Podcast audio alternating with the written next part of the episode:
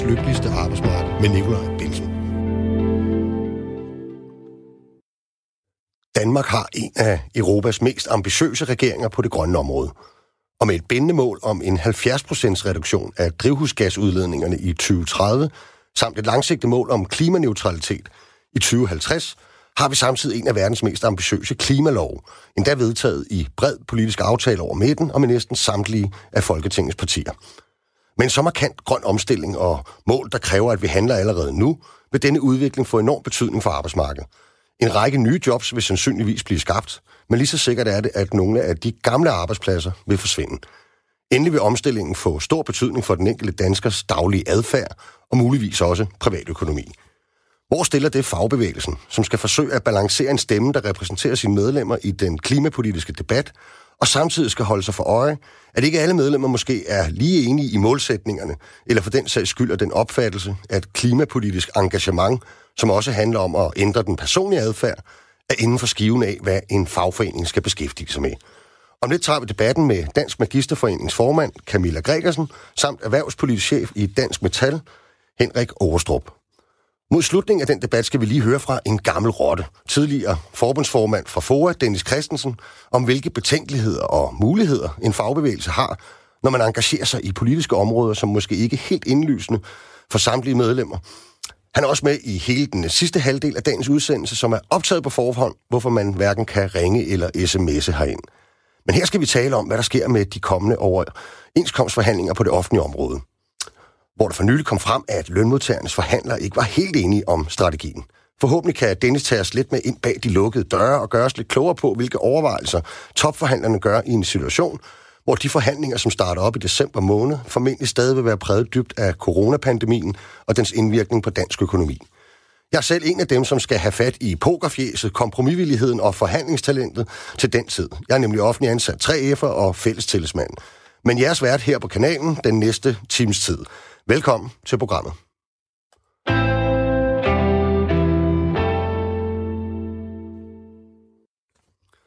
Når den økonomiske genopretning efter coronakrisen skal i gang, er det vigtigt, at den bliver grøn. Så lyder opfordringen fra flere politikere, statsledere, organisationer og fagfolk. Det er ikke nyt, at fagforeninger er optaget af de dagsordner, der vedrører deres medlemmer. Men er der alligevel en grænse for, hvilken rolle fagbevægelsen skal spille, og i hvilken detaljegrad fagforeninger skal gå ind i den grønne omstilling – en af de fagforeninger, der har markeret sig på den grønne dagsorden, er Dansk Magisterforening. DM er sammen med en række fagorganisationer gået med i en alliance om et grønnere klima, som blandt andet vil arbejde for tre markante delmål. Herunder fokus på grøn transport og stop for nye tilladelser til udvinding af olie og gas i Nordsøen. Nu kan jeg sige velkommen til Camilla Gregersen, formand for Dansk Magisterforening. Du er med på en telefon, ikke? Ja, godmorgen. Godmorgen, Camilla. Lad mig starte med at spørge dig. Skal en fagforening mene noget politisk om klimaforandringer, som ikke tager strengt udgangspunkt i medlemmernes løn og arbejdsvilkår? Ja, det mener jeg faktisk, vi er nødt til i dag, og vi kan se det særligt blandt vores unge medlemmer, at de er enormt optaget af, at fagforeningerne også går ind og tager et medansvar for den helt nødvendige grønne omstilling, der skal være i samfundet. Det oplever vi faktisk som et krav for vores unge medlemmer. Og vi skal jo huske, at fagforeningens historie er jo i virkeligheden, hvis man kigger på det sådan over de her øh, 150 år øh, perspektiv, der er, at man jo altid har taget forskellige øh, kampe op, som handler om forudsætning for det gode liv. Øh, vi har altid arbejdet for ordentlige løn- og ansættelsesforhold. Det er folk nok ikke i tvivl om. Men man er jo også gået ind og taget stilling til, øh, at man for eksempel har et socialt sikkerhedsnet, at vi har et demokratisk samfund og en retfærdig fordeling af den velstand, der er.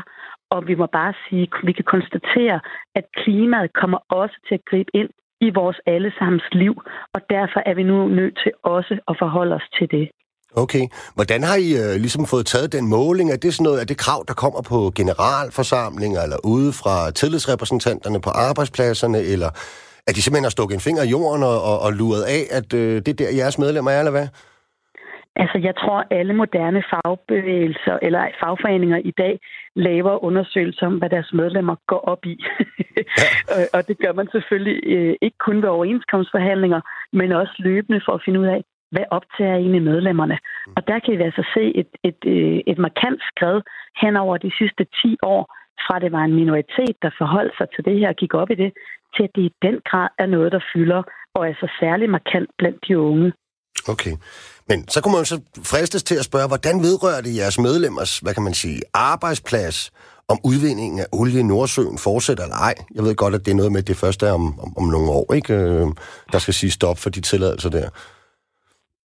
Jamen, grunden til, at vi for eksempel specifikt er gået ind i det her, det er jo fordi, øh, altså med omkring olie nu her, det er jo fordi lige de her år, der er det faktisk helt afgørende, at politikerne, de ikke bare øh, snakker, øh, og det oplever jeg heller ikke, at de har intention om, men vi har faktisk brug for, at de handler konkret og tager et ansvar for, at vi kommer til at have et bæredygtigt samfund, også om øh, 30 år, også om 50 år. Og der er jo ingen, der vil øh, decideret sige stoppe olieudvinding i morgen.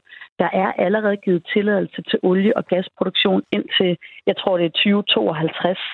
Det er ikke noget af det, vi foreslår, vi rører med, men vi siger, der skal ikke gives flere tilladelser til en, som rækker endnu længere ud i tiden. Fordi nu siger klimaforskerne faktisk, som vi organiserer blandt andet i DM, at der er behov for en omstilling. Og derfor er man ret tidligt nødt til at gå ind og lægge kursen om. Og det er det, politikerne øh, bliver opfordret til for os og øh, fra øh, de andre fagforeninger, som er med i den alliance, vi har lavet, der hedder Broen til Fremtiden, mm. som består af både fagforeninger og grønne organisationer. Mm.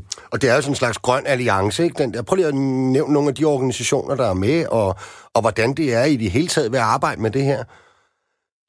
Jamen, nogle af dem, der er med, det er jo øh, FOA og øh, Danmarks Lærerforening og øh, IDA og Bibliotekarforbundet, og det er mange forskellige organisationer, mm. hvor man nogle gange måske lige ryster eller løfter et øjenbryn og siger, Nå, er I også på den grønne dagsorden? Og der må man bare sige, øh, ja, det er vi. Øh, og det er vi sammen, fordi vi mener, at det her det er så stor en, en samfundsagenda, øh, så den er vi altså nødt til at løfte i fælles flok. Mm. Okay. Øhm, altså, der er også nogle grønne organisationer, der, som ikke er fagforeninger med, ikke? Øhm. Jo, absolut. Der er en helt flot stribe af grønne organisationer, Greenpeace og NOAA og alle mulige mm. gode øh, grønne organisationer, som jo med til dagligt arbejder med den grønne dagsorden. Det nye det er jo, at vi i fagbevægelsen også er gået ind sammen med dem. Men jeg ser det som helt vitalt, at vi faktisk forener kræfterne her og puljer vores viden. Også fordi de grønne organisationer, de har jo øh, mangeårig viden inden for det her område, men vi har i fagbevægelsen jo kontakten ud til arbejdspladserne gennem de tillidsrepræsentanter, som du selv er i virkeligheden også. Mm, øh, stadigvæk og, og, i hvert fald. ja, det håber vi, at du bliver ved med. Men, men, men som jo giver en adgang til også at tage de her diskussioner op på arbejdspladserne og sige, hvordan sørger vi egentlig for, at det her det bliver noget, der kommer skub på. Mm. Ikke kun fra øh, politisk hold, men faktisk også noget, som vi kan gøre en forskel på, øh, eller forskel øh, i forhold til ude på arbejdspladserne, ved at man tager de her dialoger op, også med ledelsen. Okay. Øhm, jeg har også med mig i studiet Henrik Årstrup, erhvervspolitisk chef i Dansk Metal. Velkommen til programmet. Tak skal du have. Du skal snakke øh, lige ind i mikrofonen, hvis du kan, øh, Henrik. Du kan lige rykke den lidt, måske. Men øh, det, jeg jo selvfølgelig synes er nærliggende at spørge dig om, det er, at øh, Dansk Metal figurerer ikke på den der liste over organisationer, der er med i den her øh, grønne alliance. Øhm, er du enig med Camilla Gregersen øh, omkring den rolle, fagbevægelsen skal spille i den grønne omstilling, og den her type engagementer? Altså, vi bidrager gerne til, øh, til dialogen om den, øh, om den grønne omstilling, øh, uden tvivl. Øh, fordi den globale opvarmning kommer over til at ramme vores øh, medlemmer også, og dermed også deres jobmuligheder. Det er jo blandt andet også derfor, at vi øh, ved den seneste overenskomstforhandling fik forhandlet ind, at, øh, at man i øh, samarbejdsudvalgene ude på øh, den enkelte virksomhed, så man skal tale om øh, den grønne omstilling som et fast punkt.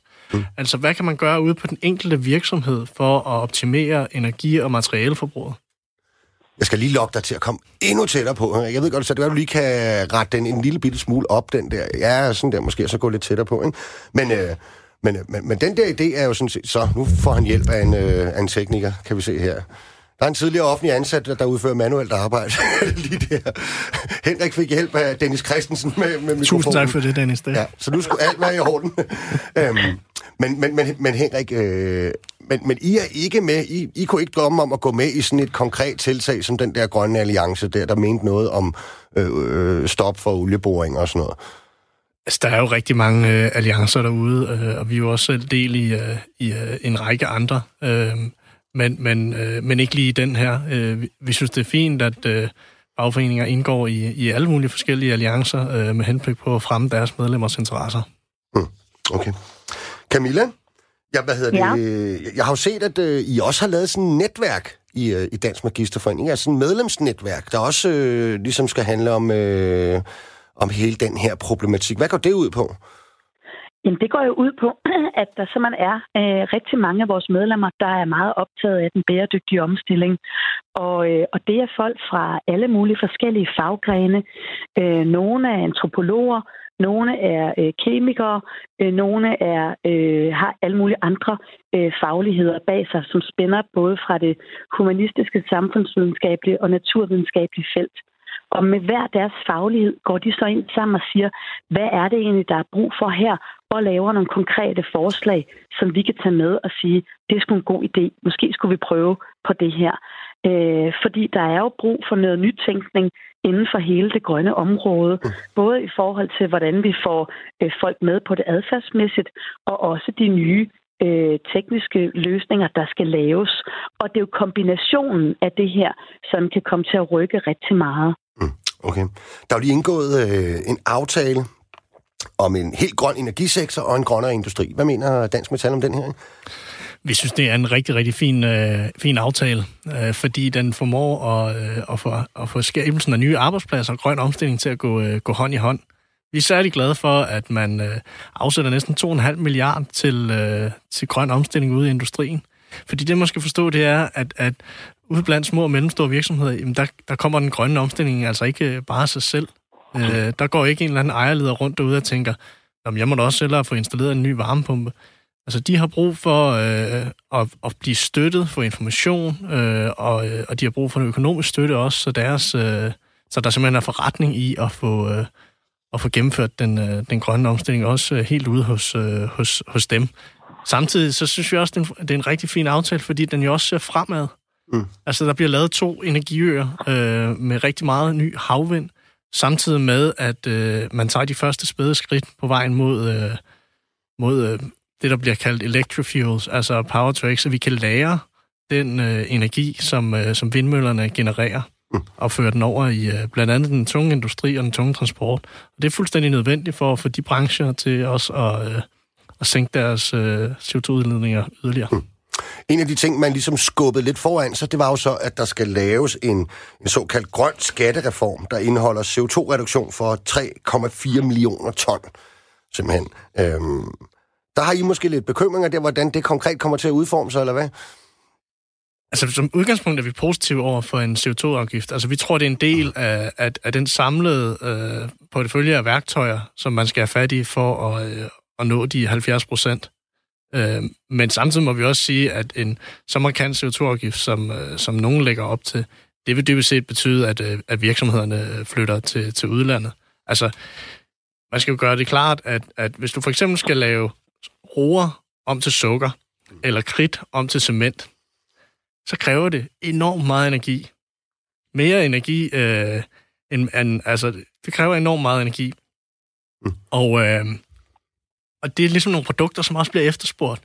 Både i dag, men også i morgen. Både i Danmark og ude i verden. Så hvis man går ind og lægger en markant afgift på for eksempel Aalborg Portland, og der ikke er nogen teknologiske muligheder for at sænke øh, CO2'en så kraftigt, som, øh, som øh, fordi teknologien simpelthen ikke er til rådighed, jamen så flytter de jo. Mm.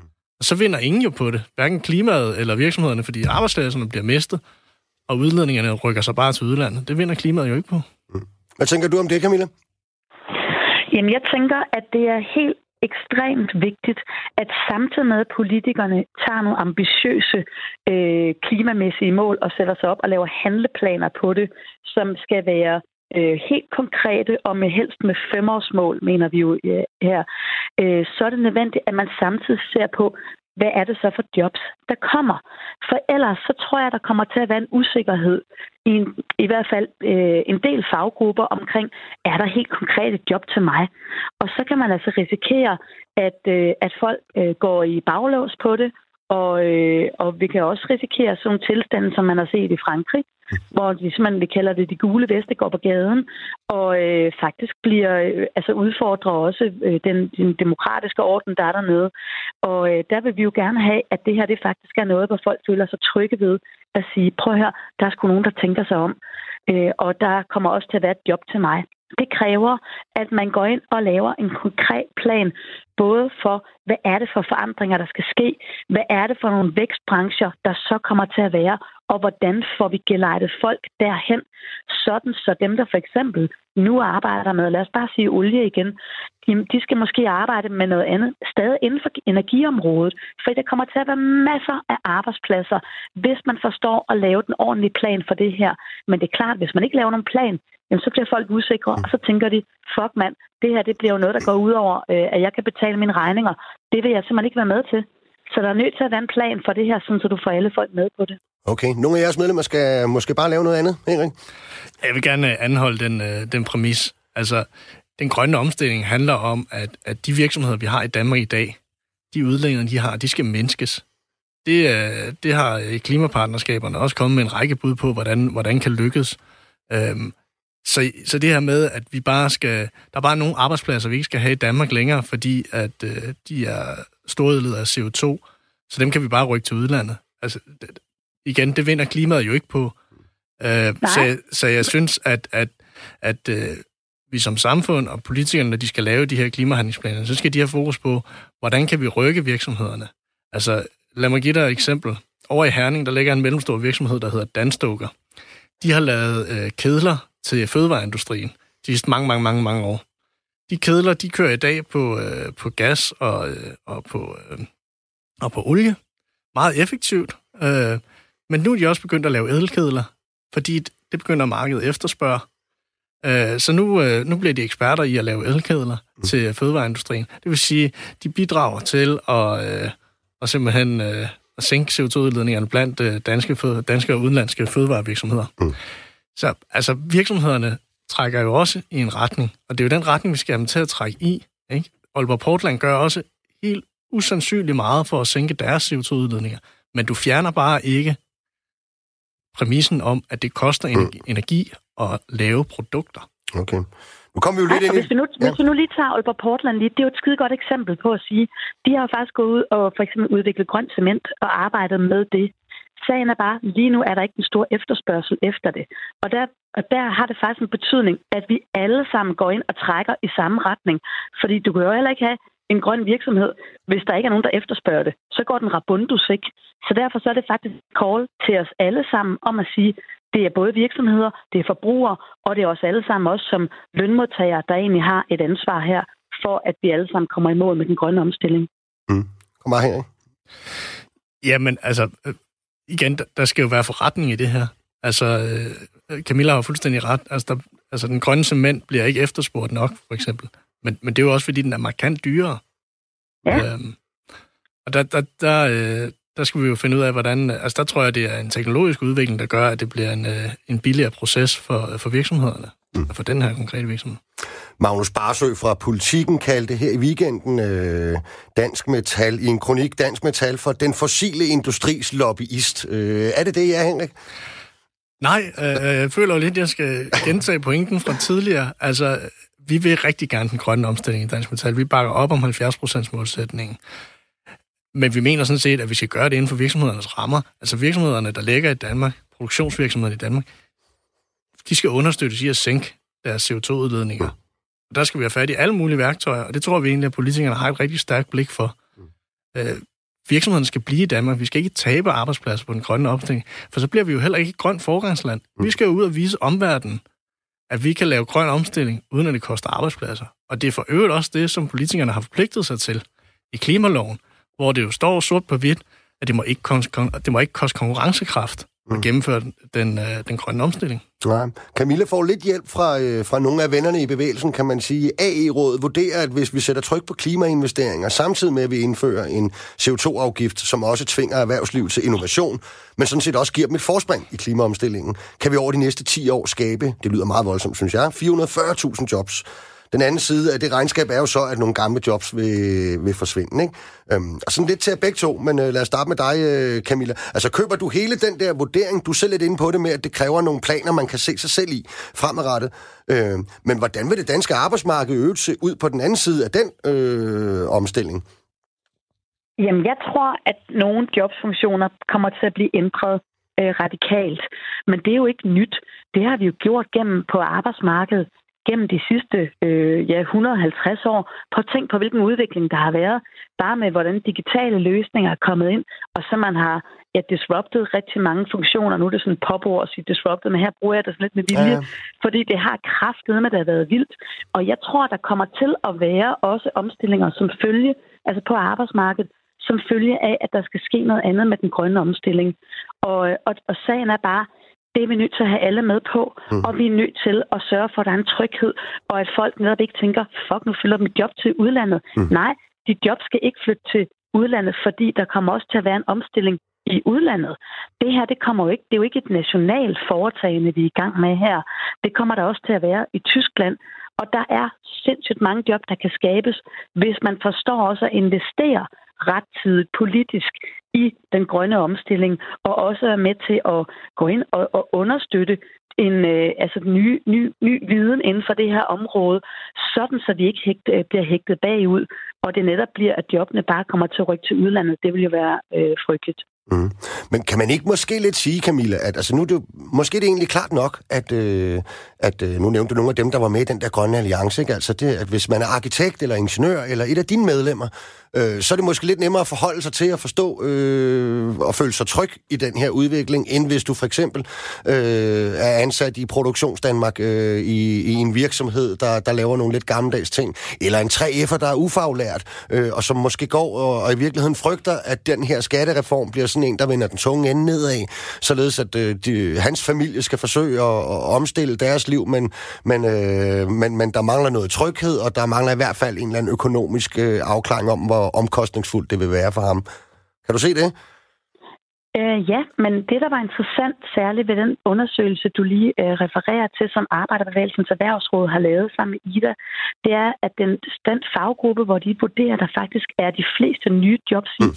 det, er for faglærte, det er faktisk for faglærte og så ufaglærte, og så akademikere og folk med videregående uddannelser. Men det er jo faktisk øh, en vurdering af, at der vil være flest faglærte jobs i det her. Og derfor tør jeg egentlig godt sige, vi har jo ikke en interesse i, at der bliver skabt en polarisering mellem faggrupper her.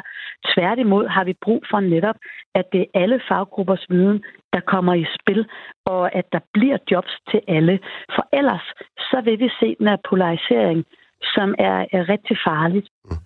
Det er jo i hvert fald rigtigt, at øh, også øh, det store vindmølleeventyr og så videre, der var masser øh, jobs til faglærte og ufaglærte i, i det, kan man sige. Nu skal vi lige have Dennis Christensen med ind i, i debatten, og han var så færm før med, med Henriks mikrofon, så nu ser vi lige, om han kan fikse sin egen også. Hej Dennis. Ja. Hej, jeg prøver. ja. Hvis øh, du stadig var forbundsformand for FOA, var, var man så også gået med i den der grønne alliance, Camillas øh, magistre er med jo, men jeg synes, den grønne dagsorden er der ikke nogen, der kan undslå sig, hverken individuelt eller kollektivt, og fagbevægelsen er jo en kollektiv organisation på lige fod med alle mulige andre organisationer, der interesserer sig for det her emne og bør interessere sig for det. Jeg synes så, der ligger en særlig øh, problemstilling lige til fagbevægelsens højre fod, og som jeg tænker ikke ret mange andre kommer til at tage op, nemlig spørgsmålet om, hvordan gennemfører vi den grønne omstilling på en måde, hvor vi ikke skaber øget ulighed i det her land. Mm. Altså hvor vi ikke i virkeligheden lader nogen betale regningen øh, i uforholdsmæssig stor grad. Altså hvis man så at sige kunne sige, det, det velfærdssamfund, vi har opbygget, som jo bygger på, at øh, de stærkeste skuldre, eller bredeste skuldre, skal bære den tungeste byrde. Det er fagbevægelsens rolle i mine, op, i mine øjne, at uh, sørge for, at den grønne omstilling kommer til at løbe øh, efter samme princip. At mm. vi altså ikke begynder at lade dem, der har mindst at gøre med, betale de store og største regninger for, at det her samfund kommer igennem en forandring, som vil være mega stor, som vi på mange områder kan komme til at minde om industrialisering i omfang af, af forandring af samfundet. Mm, mm. Har I fokus nok på, på det i jeres engagement øh, i den her dagsorden, Camille? Ja, det synes jeg, fordi ellers så kan vi jo ikke være med i det som fagbevægelse. Og Dennis har helt ret, at det her, det er jo netop noget, som skal sikres øh, socialt øh, balanceret. Og det har vi skrevet ind i hele grundlaget for broen til fremtiden. Fordi det er ligesom vores call ind i det. Øh, så det, øh, det grønne skal netop gå hånd i hånd med det sociale. Mm. Og det er også derfor, jeg advarer imod en polarisering, hvis man ikke sørger for at få tænkt det her ind. Øh, og det oplever jeg så også, at regeringen er meget optaget af. Vi har også set et udspil på øh, det grønne fra øh, Fagbevægelsens hovedorganisation, som også vægter det her. Så det er klart noget, der ligger helt ind i øh, ja, knoglemarven, var jeg sige, på os, når vi går ind i broen til fremtiden. Mm. Hvis øh, Dansk Metal var med i en alliance af en eller anden slags, Henrik, ikke? Øh, som ligesom skulle prøve at udforme den her politik for en grøn omstilling, hvor vi både får skabt nye arbejdspladser, men øh, også får sikret, at de gamle øh, øh, ikke bliver fuldstændig udfaset, uden at der er de nye arbejdspladser til dem. Hvordan ser en politik så ud? Jamen igen, så vi vil meget gerne tage fat i det værktøj, som du kan kalde for øh, information. Fordi små og mellemstore virksomheder, det er ligesom det, Danmark er båret af. Det er dem, der er flest af de har fokus på drift. De skal have solgt deres produkter, tjene nogle penge, kunne betale deres medarbejdere deres løn. De har sporet, eller de har snuden i sporet, de tænker altså ikke på grøn omstilling. Så vi skal have løftet informationen ud til dem. Øh, de skal sikkert også have en tilskyndelse, øh, men vi skal have informationen og hjælpen ud til dem. Derfor så øh, er Dansk Metal kommet med en række forslag, blandt andet, at vi synes, der skal laves et, øh, et klimatilsyn. Lidt inspireret fra øh, Fødevaretilsynet. Altså et tilsyn, som kan kan pushe noget information og noget hjælp ud til øh, små og mellemstore virksomheder, og, øh, og give dem det lille øh, push, der skal til, for at, øh, for at de kommer i gang og bliver informeret om, om de muligheder, der er for dem. Og det, der er det fede, er jo, at, at de fleste af de initiativer, som små og mellemstore virksomheder kan tage i øh, industrien, de er, de er ofte rentable. Altså, det er simpelthen en god forretning for dem, men der er jo nogen, der skal informere dem om, at det er sådan. Og hvad med afgifter og så videre? Er der en kant på, hvor meget kan vi stille af krav til landbrug og industri og så videre? Er der en kant? Altså, vi har jo foreslået, øh, at, at man skal nedsætte en kommission, der kan regne på, altså, hvor skal, hvor skal sådan en, øh, hvor skal sådan en CO2-afgift ligge henne i niveau? Øh, sidste år kom det Miljøøkonomiske Råd med en rapport, der viste, at, at, øh, at for hver 100 kroner, man lægger på, en, på, på udledning af et ton CO2, Jamen, der sker en lækage på, øh, altså en udflytning af arbejdspladser på, øh, på omkring 76 procent. Okay. Så, så altså, lad os nu få nogle eksperter til at kigge på, hvor skal, hvor er, hvor skal niveauet være, i stedet for at, at, at, at løbe det øh, hurtigt igennem, så vi risikerer at miste nogle øh, gode mm. danske arbejdspladser. Og så, hvis, i forhold til det, Dennis siger, det er rigtig interessant. Altså, i, der er jo nogle arbejdspladser, der vil forandre sig. Øh, og det er det, vi har meget fokus på. Altså, vores mekanikere, for eksempel, der, der, der skal laves mindre mm. på en elbil, end der skal på en, på en, på en, på en almindelig uh, bil, som vi kender det fra uh, mm. i dag. Ikke en fossil, uh, en bil, der kører på diesel eller, eller benzin. Og der har vi der som fagforening et enormt stort ansvar for at, uh, at hjælpe de medlemmer, som uh, hvis arbejdsliv lige pludselig forandrer sig. Mm. Sådan så den grønne omstilling netop bliver mere fair. Ja. Øh, jeg skal huske, at øh, Camilla, jeg ved, du, skal, du har en bagkant, der skal løbe lige om lidt, så lige her til sidst, mens vi, vi har dig øh, i røret, en kommission, er det helt nok? Altså, jeg synes, det er rigtig klogt, at man inddrager ekspertviden. Øh, og det siger jeg jo ikke kun, fordi vi organiserer mange af de her øh, klimaforskere og øh, andre eksperter på området, men generelt, når vi skal lave så store skridt, som vi skal på arbejdsmarkedet, og det skal vi her, og i samfundet generelt, så er det klart, så er det jo ikke noget, man skal øh, lige øh, stikke en finger i vejret og sige, hvad, hvad blæser vinden nu her? Nej, det skal da være grundigt, øh, men det skal samtidig også være handlingsorienteret. Øh, og det er det vigtige med at sige, at det skal både være, øh, vi har brug for viden, men vi har også brug for nogle modige politikere. Og så synes jeg, at øh, vil jeg lige en, en, en lille, knytte en lille tråd tilbage til noget, som Henrik sagde tidligere, øh, omkring på industriens overenskomst. Der har man jo også lavet noget, der hedder grønne repræsentanter, som jeg synes er et gevaldigt godt tiltag, og som vi egentlig har foreslået, det ruller vi skal det rulle ud over hele arbejdsmarkedet, sådan så vi også får nogen ude på arbejdspladserne, der kan bære den her diskussion videre. Fordi det er netop det, der vi har brug for, at det både er øh, viden og modige politikere, og så en opbakning ude for arbejdspladser og for de grønne organisationer. Og det er det, vi også gerne vil bidrage til i broen til fremtiden. Mm. Camilla Gregersen, formand for Dansk Magisterforening. Tak fordi du ville være med i programmet. Tak for nu. Hvis du lige har fem minutter endnu, øh, Henrik, så må du godt lige blive hængende, fordi der, der, jeg, jeg synes ikke, vi er helt færdige. Jeg synes, der er en ting, der er interessant, nemlig. Ikke? Øhm, jeg vil starte med dig, Dennis, her. Altså sådan, jeg kan personligt selv have, jeg kan jo godt høre logikken i alle de der ting. Vi laver nogle nye arbejdspladser, og så må vi ligesom leve med, at nogle, øh, øh, nogle gamle forsvinder. Tidligere har det også noget, vi har hørt i hele debatten om den offentlige sektor, at men vi mangler nogle i det private, så det gør ikke noget, at øh, vi ændrer den offentlige sektor, så der er lidt færre, og vi kan arbejde smartere og hurtigere og alt muligt andet, fordi de skal over have et job i det private og så videre. Ikke? Men, men jeg synes, det er enormt svært at, og sådan, at se det konkret for os, og, og hvis jeg har det svært, så er der også en del af mine kollegaer, der har det svært med det. Ikke? Øhm, kan du se, Dennis, for dig? Hvordan tror du, med den her omstilling i mente, ikke? Øh, hvordan, vil, hvordan vil arbejdsmarkedet se ud om 10 år? Hvad for nogle øh, forandringer vil være de helt store landevindinger, som, som ændrer vores måde at arbejde på, simpelthen? Jamen, jeg tror, vi, vi vil opleve noget af det, vi, vi har set tidligere også. Altså, i mindre målestok, så har vi jo set fag øh, forsvinde, fordi man ikke længere øh, gjorde hmm. brug af den teknologi, hvis det overhovedet kunne kaldes teknologi dengang, ikke? Øh, og nu skal vi ikke helt tilbage til julemager og sådan noget, men hvis vi tager telefonområdet, ikke? altså fra den ledningsborgende telefon til mobiltelefonen, der er jo sket enorm forandring i, øh, hvad er jobbets indhold, hvor mange er beskæftiget med det osv. Og, og det er jo hele digitaliseringen har jo i den grad skabt en lang række nye job, eller forandret nogle jobs sådan helt grundlæggende. Så jeg tror simpelthen nok, at hvis vi griber det her fornuftigt nok an, at vi vil være i stand til både at opretholde et produktionsdanmark, som jeg synes er rigtig vigtigt, for det er med til at finansiere vores velfærdssamfund, men også opretholde velfærden. Og det er der, øh, den, den rigtig svære balance bliver, at vi sikrer os, at vi stadigvæk kan skabe øh, værdier, og at vi fordeler værdierne på en måde, så der både er til velfærden, og der er en rimelig fordeling af værdierne, også en rimelig fordeling af byrderne. Og der er det jo i høj grad afgiftsdiskussioner, altså hele, hele det der diskussionsfelt, der handler om, hvordan kan vi beskatte øh, for at øh, fremme en mere grøn adfærd, der skal vi være voldsomt varsomme med, at det ikke bliver dem, som øh, har de dårligste muligheder for at foretage anderledes valg, der kommer til at bære prisen ved, at de får færre og færre øh, penge mellem hænderne, mm. mens dem, der har de store muligheder, fordi de i forvejen har den store rygsæk med, med guldbarne i på ryggen, øh, det bliver dem, der scorer gevinsten. Mm. Henrik, samme spørgsmål. Vil du gentage det?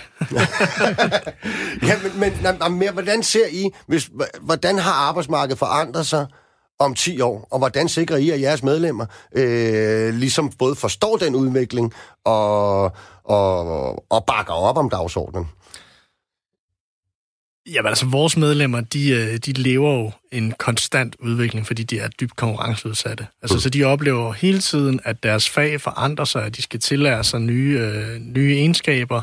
Øh, der kommer nye maskiner ind, de får ny hjælp. Øh, de får nogle lærlinge ind, som lærer noget helt nyt. Så på den måde er der jo hele tiden en transformation ude på virksomhederne, øh, og de lærer hele tiden nyt. Mm.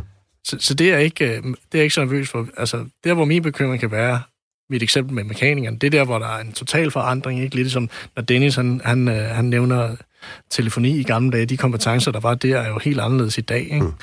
Øhm, så jeg synes, det er jo noget, vi skal være opmærksom på.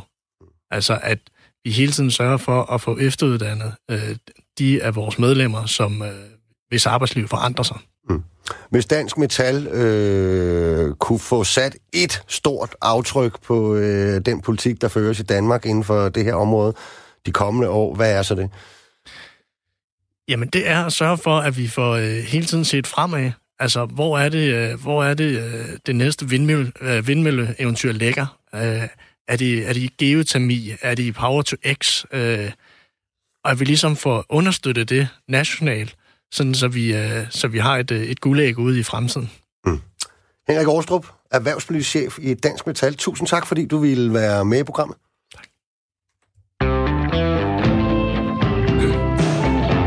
Verdens lykkeligste arbejdsmarked med Nikolaj Bensen.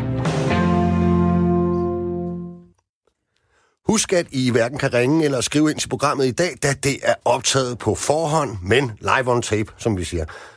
Og jeg har jo altså Dennis Christensen med mig i studiet nu, og nu vender vi blikket mod noget andet, nemlig de offentlige overenskomstforhandlinger, som efter planen stadig skal finde sted til næste år. Ja, faktisk starter de jo nok i virkeligheden i slutningen af december. Det er i hvert fald der, man har aftalt, at der skal udveksles krav.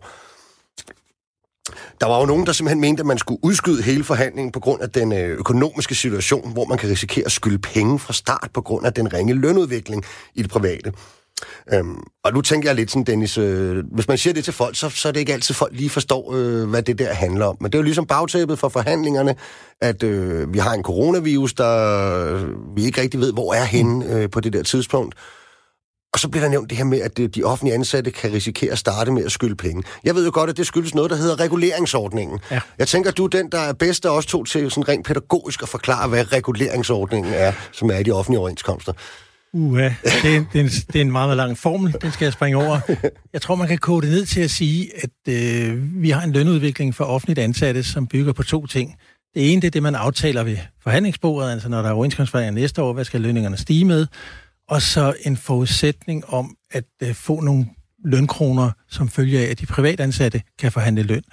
Det er sådan set princippet om, når det regner på præsten, mm. med den privatansatte i præstekjole, så drypper det på dejen, og med de offentlige ansatte som dejne. Øh, og det foregår ved, at øh, der er jo en del af det private arbejdsmarked, som kan forhandle løn mellem overenskomstfornyelserne, som ikke interesserer sig så meget for lønnen, når de sidder ved forhandlingsbordet centralt i København, men som gør det, når de sidder ude på virksomheden og måler mm. deres øh, krav til virksomheden op imod, hvordan går det med virksomhedens ordrebog, øh, hvordan ser det ud med beskæftigelsen osv. osv. Hvordan er økonomien i det samlede samfund. Og der får vi en del af den lønudvikling, de henter, så at sige 80, kroner, 80 øre hver gang en privatansat kan hente en krone ekstra.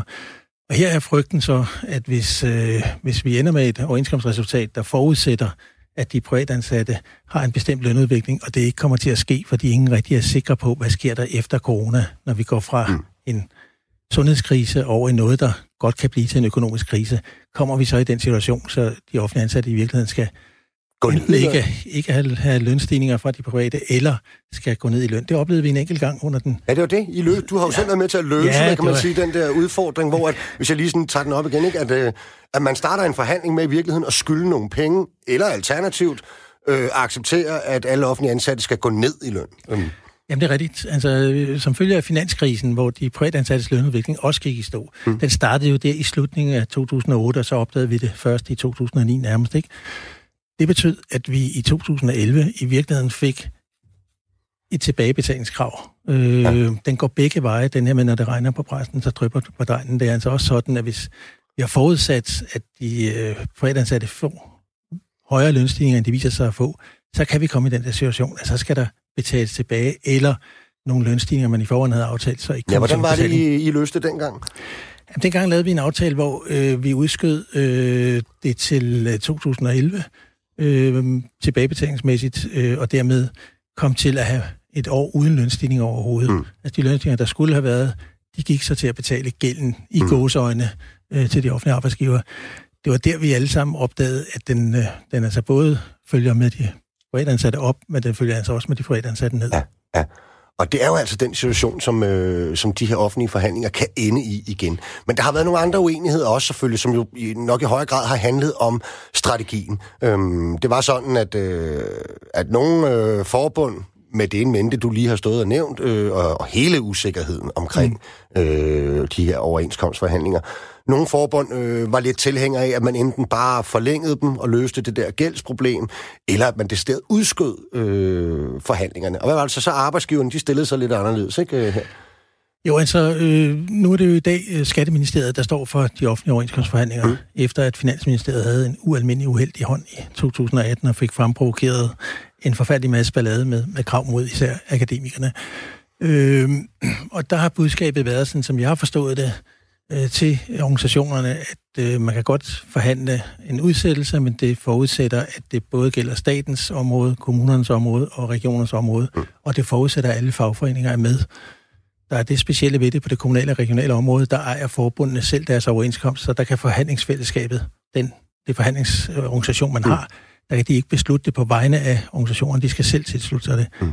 Og da alle, øh, da der var diskussioner om, man nu skulle eller ikke skulle, og der var organisationer, der ikke ville være med, jamen så var øh, konklusionen så i forhandlingsfællesskabet, at så nytter det ikke noget at snakke videre om det her, fordi arbejdsgiveren vil ikke være med til at snakke øh, forlængelse eller udskydelse, med mindre at der er garanti for, at det gælder hele det offentlige arbejdsmarked. Ja, så der skal forhandles en fuldstændig almindelig overenskomstforhandling, og der tror jeg jo så, hvis jeg skal lege analytiker lidt her, at der, der går man jo ind til den øh, på, på B-siden, om vi så må sige, på, på, på de offentlige øh, forhandlingsorganisationers side, øh, til dem noget forskelligt. Jeg øh, kan jo nemlig godt forestille mig, at, øh, at hvis man har været sygeplejerske eller på, tør, eller hvis man måske endda også har været rengøringsdame, mm. hvis man har været nogle af de fag, vi har snakket utrolig meget om her under coronakrisen, eller hvis man har været pædagog, og vi har snakket minimumsnummeringer øh, ja. øh, her for det sidste, ikke? så mener man faktisk, at, øh, at man har en stor opbakning og sympati øh, ude hos danskerne. Man mener måske, at, øh, at øh, nu er det altså øh, vores tur til at få noget hjem øh, til medlemmerne her, så vi vil selvfølgelig forhandle. Tror du ikke, at øh, er det helt skævt set?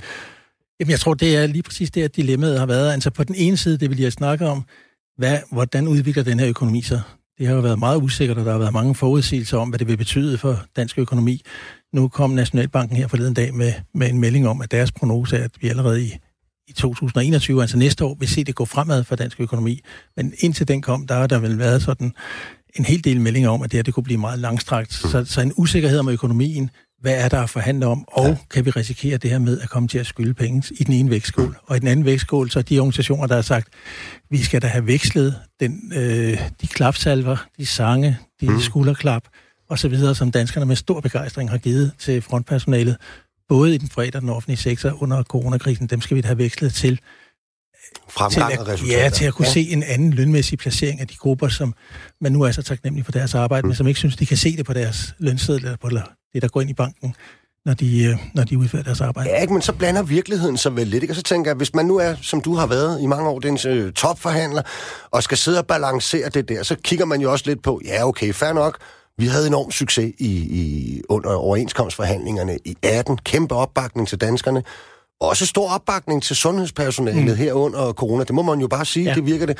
Men samtidig kunne man ikke forestille sig, at, at, at der begynder at melde sig sådan lidt øh, en frygt op i hovedet om, at øh, danskerne derude, øh, hvis, øh, hvis øh, SAS bliver ved med at fyre folk, hvis Produktionsdanmark bliver ved med at fyre folk, hvis hotel- og restaurationsbranchen, masser af lavt lønnet, bliver ved med at lukke ned, og så skal vi alligevel fortsat til gode se øh, nogle offentlige ansatte grupper. Kunne man forestille sig, at der er derude, eller har man det med i overvejelserne, at sympati kan vel hurtigt svinge i virkeligheden? Jo, men jeg tror både, man har haft det med i, overvejelserne, altså hvordan ser økonomien ud, når vi kommer frem til sådan øh, de første par måneder i 2021, hvor forhandlingerne for alvor øh, kører løs. Øh, er det en, en fuldstændig uforudsigelig økonomi, eller er det hele gået af pommeren til, mm. eller kan man se lys for enden af tunnelen? Det har jo meget indflydelse på, hvad, hvad forventer man at kunne komme igennem med, med krav. Jeg tror også, det har spillet en rolle Hvordan ser det ud? Nu havde vi hele diskussionen. Kommer der en anden bølge øh, mm. af corona? Øh, får vi yderligere nedlukninger? Kan man varsle strække på et tidspunkt, hvor hvis det bliver nødvendigt for at lægge arm med hinanden, eller arbejdsgiverne varsle lockout, kan man overhovedet det i en situation, hvor, hvor øh, der måske stadigvæk er corona i landet, eller mm. hvor vi alle sammen har været isoleret øh, igennem rigtig lang tid, øh, kan man så overhovedet betragte strækkevåbnet som et effektivt våben. Den, den tror jeg også spiller ind i, i vurderingerne af, hvad er det for et bagtæppe, øh, som overenskomstforhandlingerne skal finde sted på.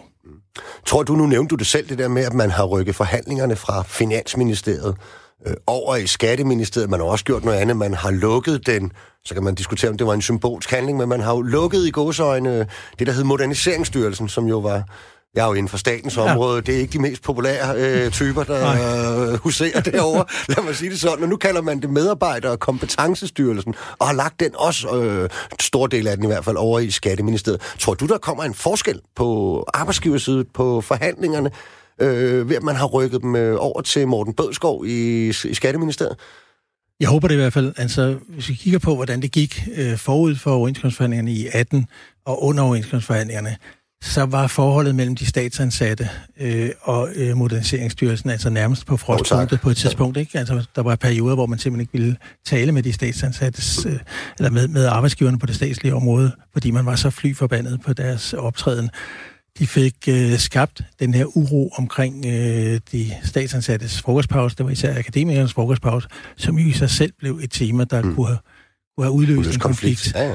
Øh, og så er der hele tænkningen øh, over i Finansministeriet, altså det her, som stammer tilbage fra Corridons tid som, som øh, finansminister, det her med at indtænke overenskomster som en del af en regerings udgiftspolitik. Mm. Altså hvor øh, man tager både arbejdsgiverkasketten og regeringskassetten og placerer mm. den oven på, på hinanden.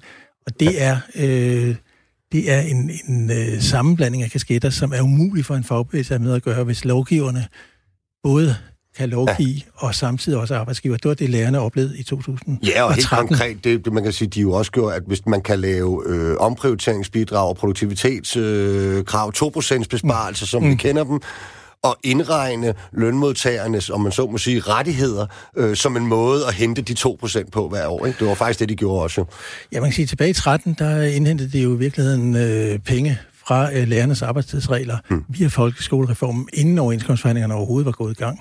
Og dermed er man i en situation, hvor, hvor øh, den danske model bliver, bliver undermineret. Hmm. Altså man kan ikke som lønmodtager have en reel forhandling med sin modpart, hvis modparten kan gå ind i Folketinget og lave lov, og er parat til at lave lov, mm. som det skete med lærerne, der blev bøllebanket der i 2013. Ja, nu nævner lad os blive lidt ved, ved lærerne, ikke? fordi altså, det bliver jo altså også bare et af de helt store temaer, må man, må man antage. Nu kører de på hvad? Ja, det er jo på 7. 8. år. På det tidspunkt vil det være på 8. år uden en, en, øh, en, en regulært forhandlet overenskomst. Ikke? Øh, det er vel en af de helt store knaster, der skal løses fortsat, ikke? Jo, altså, jeg tror, der, der, er, hvad er der? der er vel en, øh, tre store temaer, og så en øh, fælles overligger øh, til overenskomstforhandlingerne. Der er dels et tema, som hedder, kan man genskabe det øh, fodslag, øh, samarbejde, øh, fælles front, som øh, blev opbygget mm. forud for 2018. Så er der det næste, kan man øh, skabe en løsning for øh, lærernes vedkommende på det, at de øh, har en overenskomst, hvor det helt centrale omkring arbejdstidsregulering, som er et helt centralt punkt i en virksomhedsoverenskomst, er så udhulet, som det er, og hvor, mm. hvor de stadigvæk selv oplever, at de er underlagt den gamle lov 409, som blev vedtaget i, i 2013. Og så er der øh, vel især spørgsmålet om lavt løn og lige løn, som i høj grad også handler om grupper, der synes, at de har haft så mm. meget medvind på coronakrisen eller under coronakrisen, så det må kunne veksles til et højere lønniveau. Og så ligger der som, som mm. fælles overligger lige præcis det med, med coronaen.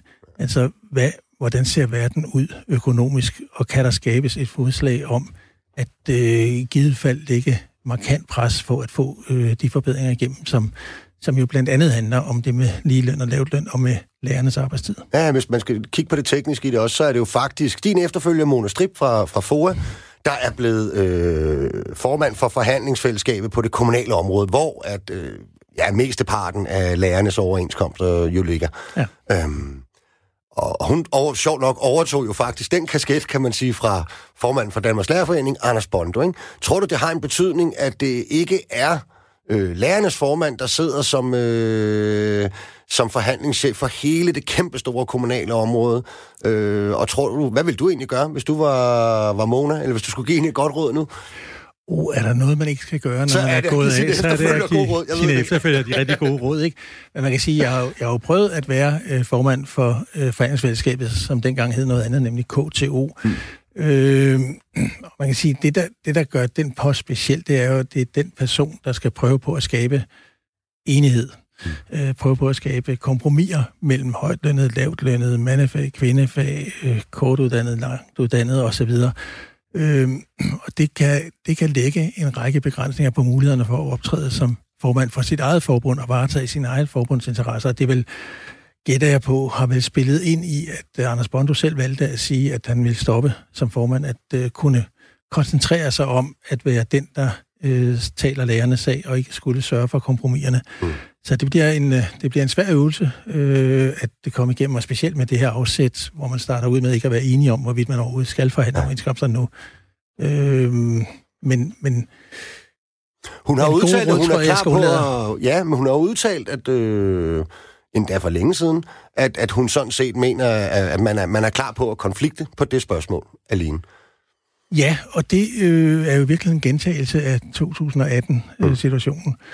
Mm. Øh, der var, øh, man kan sige, de store udslagsskiftende forbund, hvis man må sige det, øh, når man selv har været i et af dem, de var indstillet på, at hvis øh, lærerne ikke fik den løsning, de så selv valgte at ville have, nemlig det med kommissionen, mm. hvis de ikke kunne få den løsning, de ville have der, at så var man indstillet på at tage øh, konflikten. Og vi indgik jo først for lige med regionerne, efter at lærerne havde besluttet sig for kommissionsløsningen, så vi kunne meget nemt være kommet i en situation i 18, hvor der havde været konflikt baseret på øh, lærerspørgsmålet, øh, ja. hvis ikke de selv havde valgt at finde en anden løsning. Det synes jeg var meget modgjort af lærerne, øh, og rosværdigt, at de forsøgte at finde udveje mm. i 18, som gjorde, at øh, det hele ikke frøs fuldstændig til omkring deres arbejdstid. Men det betyder jo, at, at vi, jeg synes, alle offentligt ansatte forhandlere har en gæld til lærerne ja. fra 2013. Dengang var KFOA ikke få nogen med på at lave sympatikonflikt for at øh, støtte lærerne. Og det var både solidaritet med lærerne, det var så sandelig også i egen interesse. Altså det her med at kunne tage en enkelt gruppe ud, og så øh, kombinere det at mm. være arbejdsgiver og være lovgiver, og stjæle pengene fra Ja, så frygten jo, hvem, hvem rammer vi næste gang? Ja, hvis tur kan det blive næste gang. Så mm. af den grund, synes jeg, der er alt muligt, der er alt muligt grund til, at øh, noget af den solidaritet, som burde have været der i 13, at den øh, kommer til mm. at blive udfoldet igen i i 2021. Nu nævnte du det der med, med, med, med fælles fodslag ikke, øh, fra sidst, og der, der er det jo rigtigt, altså vi havde jo den her, hvad kan man sige, øh, musketeret omkring nogle bestemte krav, øh, men det var også en overenskomstforhandling, som forløb på en helt anden måde, end, end, end den havde gjort i mange år i hvert fald, med enorm inddragelse af medlemmer, med kæmpe engagement. Særligt så vi vel der for første gang, hvad de sociale medier kan med at ligesom øh, skabe mm. sympati blandt danskerne og så videre. Alle mulige aktionsformer i hele landet øh, i øvrigt, men jo særligt øh, inde på Sankt Anne Plads, hvor I skulle ind og forhandle, blev ja. jo modtaget af faneborg og ja, ja, ofte kæmpe demonstrationer, ja. men faneborg hver dag og så videre. Ikke? Hvordan var det egentlig... Øh, det har jeg tit tænkt på, om man kunne spørge om, øh, var, betyder de der faneborg, den der aktivitet, når man går ind til de der topforhandlinger, betyder den mere for forhandlingerne som rygstød, eller egentlig mere for de aktivister, der er der? Altså, jeg oplevede det som en fantastisk opbakning til øh, hele øh, mm. den gruppe af organisationer, der, der skulle forhandle. Så, så jeg oplevede det, altså, det giver både sådan et, øh, når man møder om morgenen, hvis man har fået, lov, har fået lov til at komme hjem om aftenen ja. fra forlisinstitutionen. Øh, og det gjorde vi nogle gange, fordi lærerne skulle forhandle, øh, og så var der ingen grund til, at alle blev siddende. Øh, men sådan en, øh, ja, der er øh, solid opbakning til at øh, stå fast på de krav, som vi har lagt på arbejdsgivernes spor.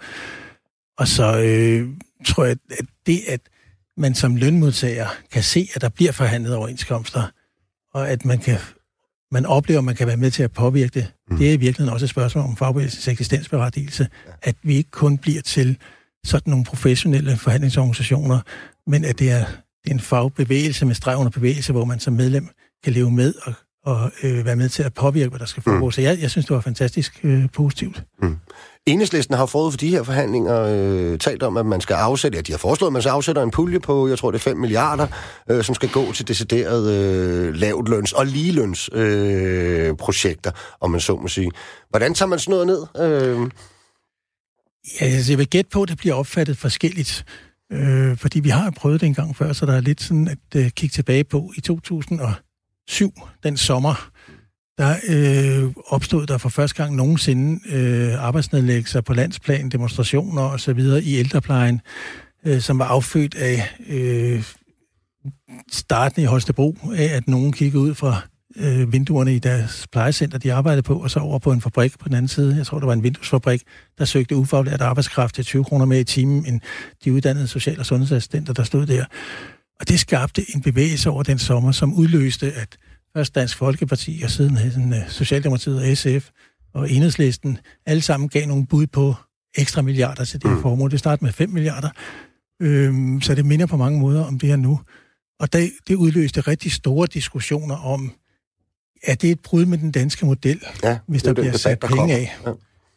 Der, der har jeg altid haft det sådan, at øh, vi er anderledes end det private arbejdsmarked ved, at det er vores modpart, der fastsætter, hvor mange penge der er at forhandle om.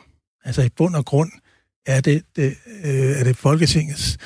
Øh, vi kan jo til med slå op og se, hvad de har afsat øh, på budgetterne øh, i kommuner og regioner også til, til næste års øh, øh, lønforhold og så videre. Så, så de har øh, et solidt fingeraftryk eller fodaftryk på, hvad der er at forhandle om samlet set. Og så må de selvfølgelig også gerne både øh, altså forhøje det beløb. De må også gerne mm. sætte nogle formål på, men de skal ikke ind og sætte faggrupper på, at nu skal den faggruppe have så meget, og den faggruppe skal have så meget. Men eksempelvis at sætte det til lige løn eller til lavt løn, mm. det mener jeg ligger inden for rammerne af den danske model, når nu vi har den lidt særlige model i den offentlige sektor, mm. at vi har Men tror du, der kan skabes der fælles fodslag? Tror du, der kan skabes fælles fodslag? Kort her til allersidst. Jamen, jeg tror, det er helt afgørende ved den her overenskomstfornyelse, det bliver, kan der genskabes den, øh, det fodslag, der byggede på, at mm. vi hver især lagde vores særinteresser ind på bordpladen og sagde, det her kan vi ikke løse selv. Er der andre, der vil være med til at hjælpe os? Og så fik vi lavet den der øh, solidaritetspakke, som jeg kaldte den, som betød, at øh, lærerne havde et problem med det, akademikerne havde et problem, øh, kvindefagene havde et problem, og så kunne vi i fællesskab få noget, alle fik noget ud af at øh, levere solidaritet til andre. Hvis de kan det igen i 2021, så står de stærkt. Okay. Dennis, som altid en fornøjelse at tale med dig. Vi følger de her forhandlinger tæt, og så kan det være, at du kommer i studiet igen. Der er bare tilbage at sige tak for i dag. Vi lyttes ved igen næste mandag her på Radio 4. Verdens lykkeligste arbejdsmarked er produceret af Rackerpark Productions, og producer var Julie Lindhardt Højmark. Tak for i dag.